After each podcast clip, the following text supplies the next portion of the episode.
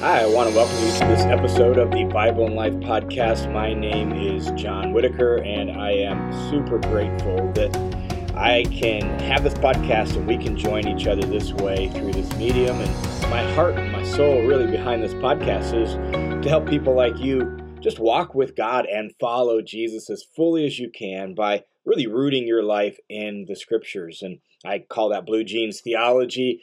It's my effort to try to teach the Bible in everyday language in a way that's connected to everyday life so that people can follow Jesus in their everyday life. And that's the whole heart and soul behind this. And it is a privilege and an honor that I get to do this. So wherever you are listening at, uh, wherever you live, my heart and my prayer for you is that you would grow in your knowledge of God and in your walk with Him we have been in the last few weeks, really the early stages of a series that I'm simply calling Questions of Doubt.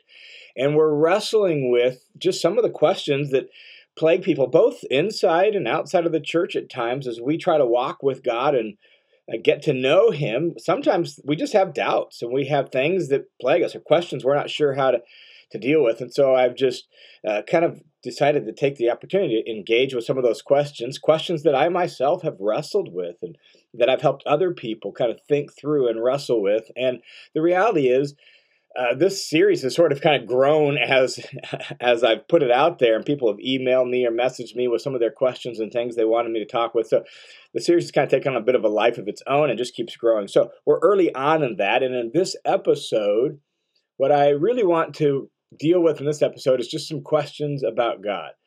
Uh, because we all have them, and there are some real pressing questions, and at various times in our life, some of those questions kind of nag at us more than others. Uh, just some of the basic questions: Is God real? Like, does He really exist? Or what is God? And what is God like? That just because someone believes in God doesn't necessarily mean they believe in the same God as Jesus did, the God of the Bible. So, what is God like? Um, why, why does God seem so invisible, unknown, and unresponsive? Was another question that someone messaged me with. Like, God just seems hard to find, and sometimes he just seems unresponsive. Um, if God is real and is who the Bible says he is, here's another question people have sent in. Then why is there so much pain and suffering in the world? Uh, how can a loving God condemn people for following, quote unquote, the wrong religion with such strong faith and morality? These are just some of the questions that I've gotten over the last week or two from people. So would you would you tackle this question on the podcast on this series? And I'm going to try to tackle all of those, just not all in this episode. Uh, we'll get to some of those uh, in uh, coming weeks. On this episode, I figured let's just at least start with the beginning. Is God real? Let's focus on that. Uh, and like, does God really exist? Start there, and then we'll wrestle with some of the other things that force us to think about well, who God is and what is He like, and wait a second, how should I understand that in uh, upcoming episodes. All right, so on this one, let's focus on this question Is God real? And if I could sit down with you over coffee or over lunch and talk with you about this, here's what I would do. Here's where I'd start. I, I just simply ask, well, what's raising that question for you? What's making you question God's reality? And the reason I'd want to start there is because there's a lot of variety of reasons why people question the existence of God. Uh, some of it is just some of the scientific propaganda that maybe they've heard in college or uh, on you know cable TV shows or whatever. Some of it is uh, maybe some of the other questions that I mentioned, like God just seems so unresponsive, and I pray and I don't feel anything or see anything, or it doesn't seem like anything happens, and so is He really real? Or some of it's maybe some of the more both philosophical and deeply personal, painful question like, why is there so much pain and suffering in the world? So there's a variety of reasons why people question the reality of God. And so I would I would start there if I were having this conversation with you or somebody else. Just help me understand what's what's lies behind that question for you. But since we can't have that conversation in this format, and since we'll deal with some of those other questions in upcoming episodes, here on this episode, let me just give you a few of the reasons I think it's reasonable to believe in the existence of God. And I've stated that very precisely. Like, I, I just want to give you a hand. There's a lot, all right? There's a lot of the reasons that I myself, uh, you know, thinking philosopher types uh, even thinking science, scientist types think it's reasonable to believe in the existence of God. And so that's why I've worded it that way. I just, just it's reasonable. I, I don't know that we could totally like prove it like a mathematical proof. Two plus two equals four, x plus y equals God. I'm not so sure we can prove it like that because I just don't think the existence of persons is the kind of things you prove like a mathematic formula, all right? But I do think we could say it's totally reasonable. It's it, it's logical. It actually makes the most sense of the data. Um, and so let me just give you a handful of the reasons that I think it's reasonable to believe in the existence of God. The, the, I'll start with the three main ones, all right? And I'll just throw out some other ones real briefly. Spend a little more time on these three main ones for me that I think it's reasonable, all right? So, first one is this just the sheer existence of the universe. The, the very fact that the universe, the, our planet, our solar system, our galaxy, the whole universe exists is makes it reasonable to believe in the existence of God. If you're into the formal statement of these things or the formal language for these things, in philosophical circles, this is called the cosmological argument for the existence of God. All right? All that's saying is this is that uh, there has to be something that began it all.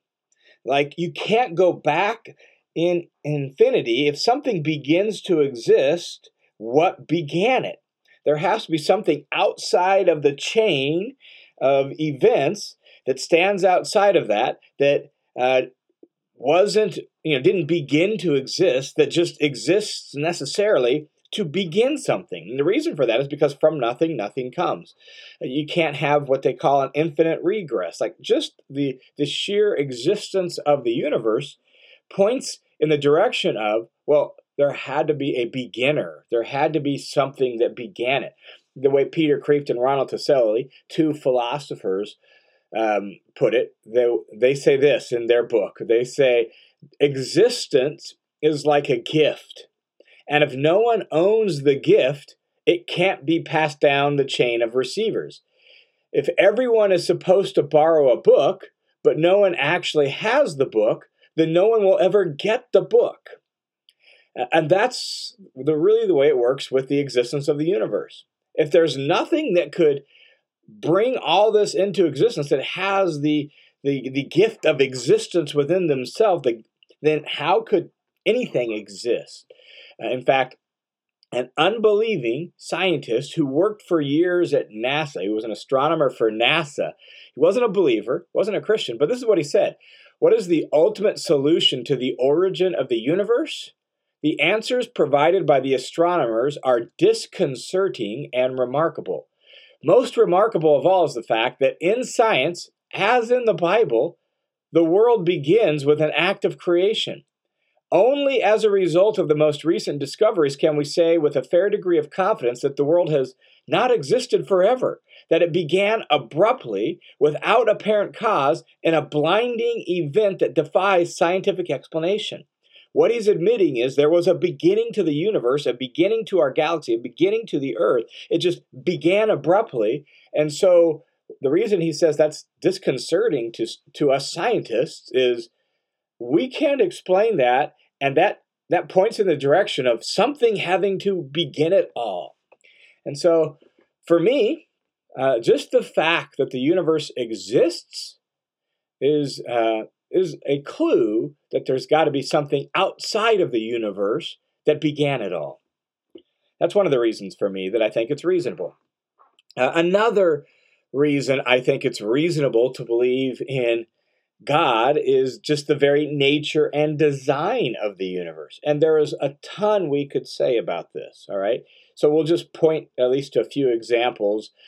Uh, but the nature and the design of the universe. Uh, when I say the nature of the universe, what I'm talking about is the fact that the universe, uh, our galaxy, our solar system, our planet, all of that is like fine tuned for life like the nature of the universe is such that it is like fine tuned for life to exist here on planet Earth.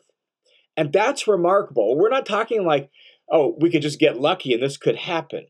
Like the more and more scientists have discovered about this at, at the level of astrophysics and all of that, the more they have discovered that, that it's like a virtual impossibility that uh, life could have erupted here in the universe and on this planet. Uh, picture, if you will, a control panel, like a massive complex control panel in some sort of control room, all right? So you've got this massive control panel, it's huge. Like it it spans across the entire length of the room and it's got uh, hundreds, if not thousands, of switches and dials and knobs, and all those dials have to be calibrated just perfectly for life to exist. That's what the scientists are saying about the nature of the universe and our galaxy and our solar system and our planet. That, that it is it is like that, that there's all these knobs and dials, and they have to just be calibrated just perfectly for life to exist. And yet, that's what happened. That's what happened. That's what we've discovered about the universe is, is that there are hundreds, if not thousands, of calculations that have to be just so for life to exist. Uh, and even more have to be calibrated just so for complex life, such as human beings, to exist. And yet, here we are. Uh, literally, we live on the razor's edge of existence. And if any of those calibrations were off by just a, a micrometer, there's no life. And there's certainly no complex animal and human life. Whole books have been written about this. Like there's a book by uh, an astrophysicist from that used to teach at Iowa State. Don't know if he still does. Called "The Privileged Planet." Right? It's all about this. How our planet is privileged for us and animal life to exist, and yet here we are. Few, just a few examples of these kinds of things that they're talking about. Um, the atmosphere has to have the right combination of gases to sustain life and protect us from uh, harmful UV rays from the sun. The water vapor and carbon dioxide in the atmosphere reduces the temperature variations on planet Earth. Uh, the ozone layer absorbs a portion of the ultraviolet rays that would destroy life. The 21% oxygen, 78% nitrogen ratio are perfect for life. Our planet is blessed with liquid water, absolutely necessary for living cells, but something not found as of yet anywhere else in the universe. Uh, the crust of the Earth needs to be just so thick in order for life to exist. The size of the sun and its distance from the earth keeps the temperatures on earth the appropriate for life. This is just all with our planet and all within our solar system. And when you begin to span out into the galaxy and then into the galaxy of galaxies, it gets even more complicated. Um, and so all these calculations and calibrations, the nature of where our planet sits in the solar system, the solar system, the galaxy, the galaxy within all the other galaxies, it's privilege for complex life to exist. It's not the kind of thing that could have just, oh, wow, we just happened to get lucky and wow, it just showed up here. And so the very fact that we live in a life permitting universe makes it reasonable to think that that was actually intentional, that was purposeful, that was designed by some sort of incredible intelligence that knew all the calculations and all the calibrations that had to be just so in order for complex life like ourselves to exist. So that's that's part of the nature and the design of the universe. Another example I'd give of the nature and the design of the universe, instead of going from the big broad level of the whole universe, let's go down to the microscopic level one very classic example at the microscopic level, again, there's hundreds of these kinds of things. But here's just one uh, the bacteria flagellum, the little hair like thing on a bacteria that, that propels it through whatever liquid the bacteria is in, all right? And on an individual bacteria cell, microscopic, tiny little bacteria cell, there are thousands of these little flagella that move the bacteria through whatever liquid it is found in. Well, the bacteria flagellum is like a microscopic motorboat, all right? Bacteria are able to move from one location to another in the human body with complexity and efficiency because of the flagella that are that you know, like that, that are a part of their makeup. And a bacteria flagellum is not just like oh, well, that's just a hair that kind of flutters in the. No, it has over 30 different protein parts. It's hard to imagine a machine with so many necessary parts, but it does. And all those parts have to be there for the flagellum to actually function. And if the flagellum doesn't function, the bacteria can't live because the moment it stagnates and stops, it dies. So the flagella is necessary for the bacteria to live, and the, the flagella has over 30 different working protein built parts. Uh, the bacterial flagellum is a water cooled rotary motor. It's composed of a propeller uh, and a uni- universal joint, a U joint. If you're familiar with mechanics or cars, a U joint. It's composed of that. Uh, it's got a bushing, it's got a rotor, among other parts. It has two gears, forward and reverse. It rotates at 1600 RPMs and can reverse direction in a quarter turn. It's actually capable of self repair. Just imagine if we could design something like this for our cars that could uh, were capable of self repair. Scott Minnich, who is a microbiologist at the University of Idaho, describes it as the world's most efficient machine this little tiny hair like thing on the outside of a bacteria, the world's most efficient machine. And Scott Minnich says, we have no mechanism to explain the evolution of such a complex machine. That's just that's just not even the whole bacteria. That's just the hair-like function that moves the bacteria through through the liquid. All right, it's fascinating and amazing. Or the the whole cell, like human cells, they themselves are micro machines, like little mini factories, micro factories with thousands of functional parts performing complex functions over and over and over again. And as they divide, they replicate right the genetic makeup, and then they they design and uh, divide, and they've got all these different complex moving parts within them. Used to be, we thought, you know, a cell was basically just like a cell wall with like jelly liquid inside. Well, microbiologists have been able to zoom in more and more and more what's going inside the cells. They see all these little moving parts, like a little micro factory. Um, or you could throw in just the human eye. And we've constantly been looking at the human eye and using that for, say, cameras and how cameras work and trying to figure out the nature of the human eye. Even the human ear is pretty complex, using complex acoustic, uh, acoustical functions that we ourselves, with all our intelligence, struggle to replicate. How did that just happen, right? Like, there are just hundreds and hundreds and hundreds of examples of like complex design within living organisms in in the world and that design speaks to some sort of designer like who is the genius engineer that came up with all of this, that made all this happen? So, at the massive astrophysical level of the universe, down to the microbiological level, and everything in between, uh, the nature and the design of the universe makes it reasonable to believe that God exists.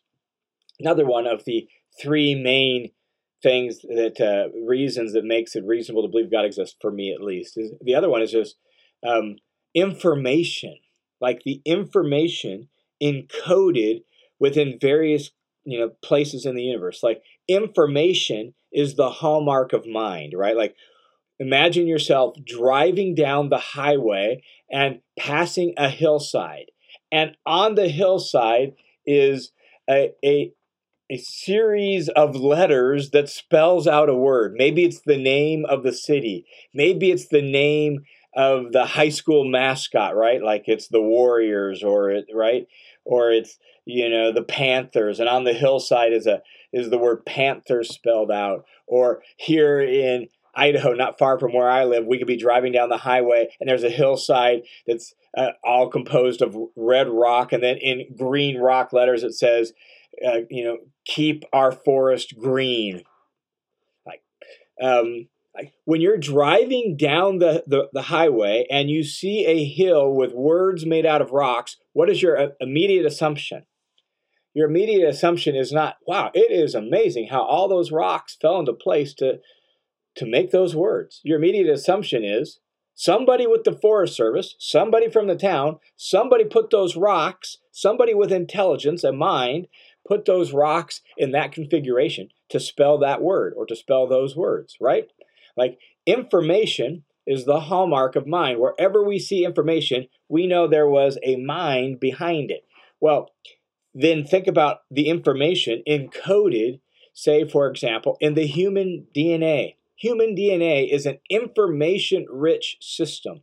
It is uh, it's double helix structure, right? Like you, have learned about DNA in biology, this double helix structure with four base pairs. It is essentially a quaternary code. Our computers operate on a binary code, meaning um, two, you know you have like two base pairs.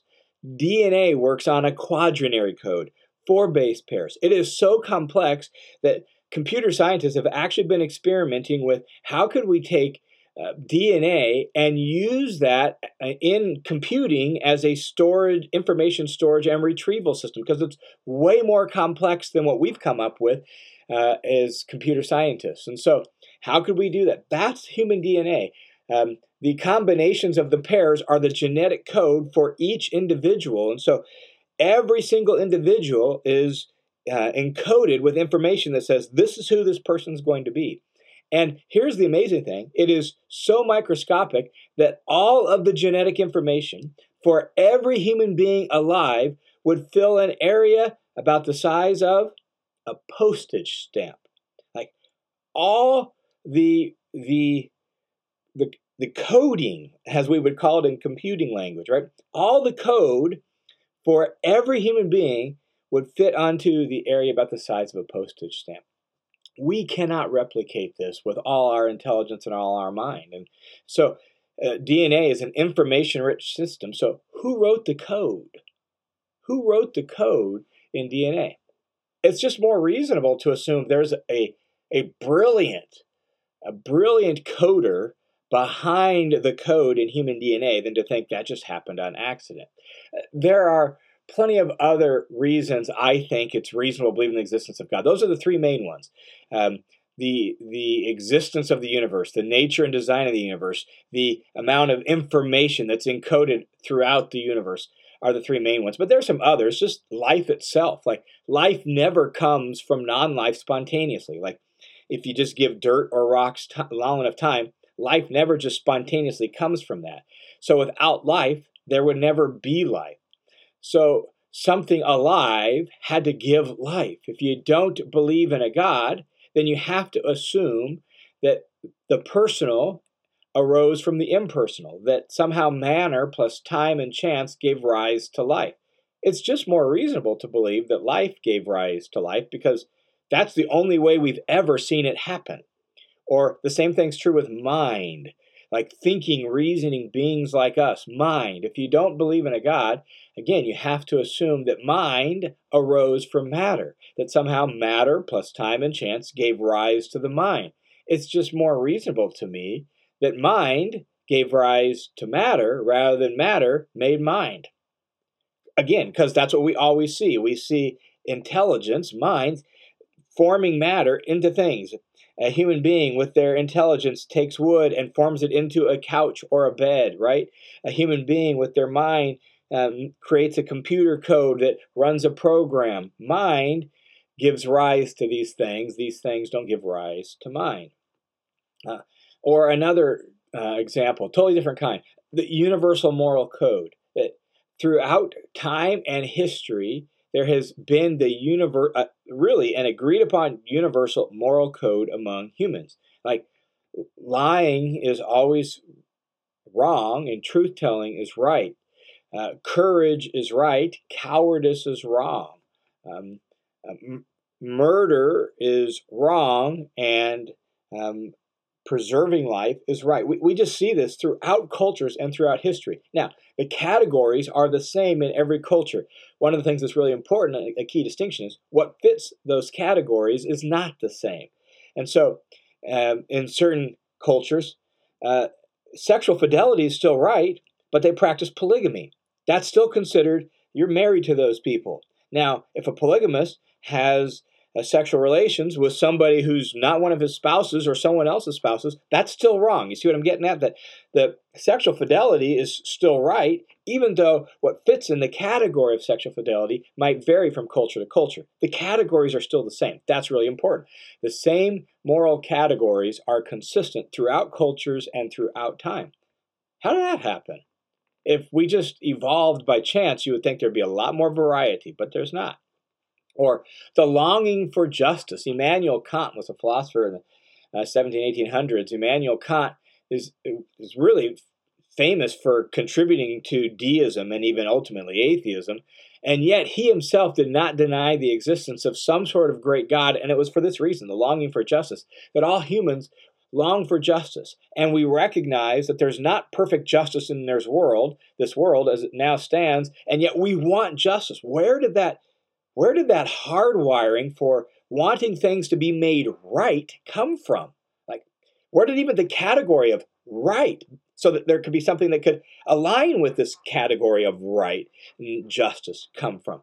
And, and again, that points in the direction of, well, there's got to be something outside of us that hardwire that into us. The sheer explanatory power of the biblical worldview. Again, this goes beyond just the existence of God, but when I look at the biblical worldview, I think it makes better sense of what we see in the world than just about anything else. Now, um, those are just some of the reasons. There's a whole host of them, but those are some of the reasons I think it's reasonable to believe God exists, to think God is real. And the fact is, is most humans throughout human history have had some conception of the divine, some sort of belief in the transcendent. Uh, and they've tried to figure out what that was and name it if they didn't know what it was. Like most humans had that. And even in our present secular age, in Western culture that I myself live in, even in that, living after the atheistic ferment of the 1800s, guess what? people still long for some sense of the transcendent. And that's why you'll find all sorts of people say, Well, I'm not religious, but I am spiritual. There's some longing for the transcendent, as if they're searching for something missing, something that intuitively know is supposed to be there, but they've lost it and they're trying to find it. It's something like they're hardwired for. Um, what is it in human beings that make them universally drawn to the spiritual, to the transcendent, like a moth to the flame?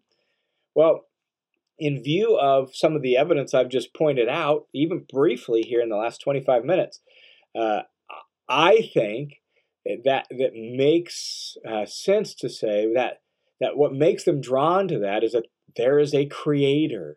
There is a creator. And I, I think that longing is like a homing beacon from our maker, like some sort of residual beacon that draws us towards the transcendent, draws us towards our maker. In fact, the apostle Paul in Romans 1:18 says that human beings are, are, are born and created with a knowledge of God, and yet in their flight from God, not always individually, but even culture wide, in our human flight from God, uh, he says we suppress the knowledge of God. Uh, and so we have it built into us. And I, I think this universal longing for the spiritual, for the transcendent, is, is a, a residue of that. It is this homing beacon that's trying to help us find our way home to our, our Maker, our Creator, God Himself. And so, I, I is God real? I think it's totally reasonable to believe that. You don't have to check your brains in the, at the door to believe that God is real. In fact, uh, increasingly in the scientific community, in the scientific community, more and more are coming out and saying, uh, I think there's some sort of mind behind all of this. I don't know who that mind is. I don't know what that intelligence is, but I think there's something, somebody, some sort of intelligence behind it all. And, and I think that intelligence is best understood as the God and Father of our Lord Jesus Christ. And the more you get to know Jesus, the more you get to know this God, the maker of all that exists. Well, that's pretty quick. That's really brief. There's so much more that could be said. Whole books have been written on this, and you can uh, find some of these books uh, on Amazon Books, uh, written by some really brilliant uh, scientists and scholars and philosophers that wrestle with these kinds of things. And so, if you, you find it fascinating, uh, feel free to reach out to me. I can even point you to some of my favorite books on the subject. But hope that's helpful to you, uh, and and gives you at least some of the reasons why it makes sense to believe that God exists. Hey, I hope you have a wonderful week, and as always, thanks a ton to each and every one of you who make this ministry and this podcast and the commentary and everything else that I try to put out online possible. I, I literally couldn't do it without you. We are partners in spreading the truth about Jesus. We are partners in Blue Jeans Theology. So thanks a ton for your support and your donations. And if you're not a, a donor yet, but you say, man, I love this ministry, I want to support it, I want to help it along, uh, your help would be immense. At present, I'm only bringing in about 60 to 65% of what I need uh, for bare minimum income, yet alone to continue to grow and expand the ministry. So your support would be uh, very, very appreciated and very, very helpful to continue to grow this ministry and reach more people with it. And you can do that at the link down in the notes below uh, at World Family Mission. So thanks a ton to each and every one of you who prays for this ministry, supports this ministry. God bless you guys. I hope you have a wonderful week. I look forward to talking to you again next week.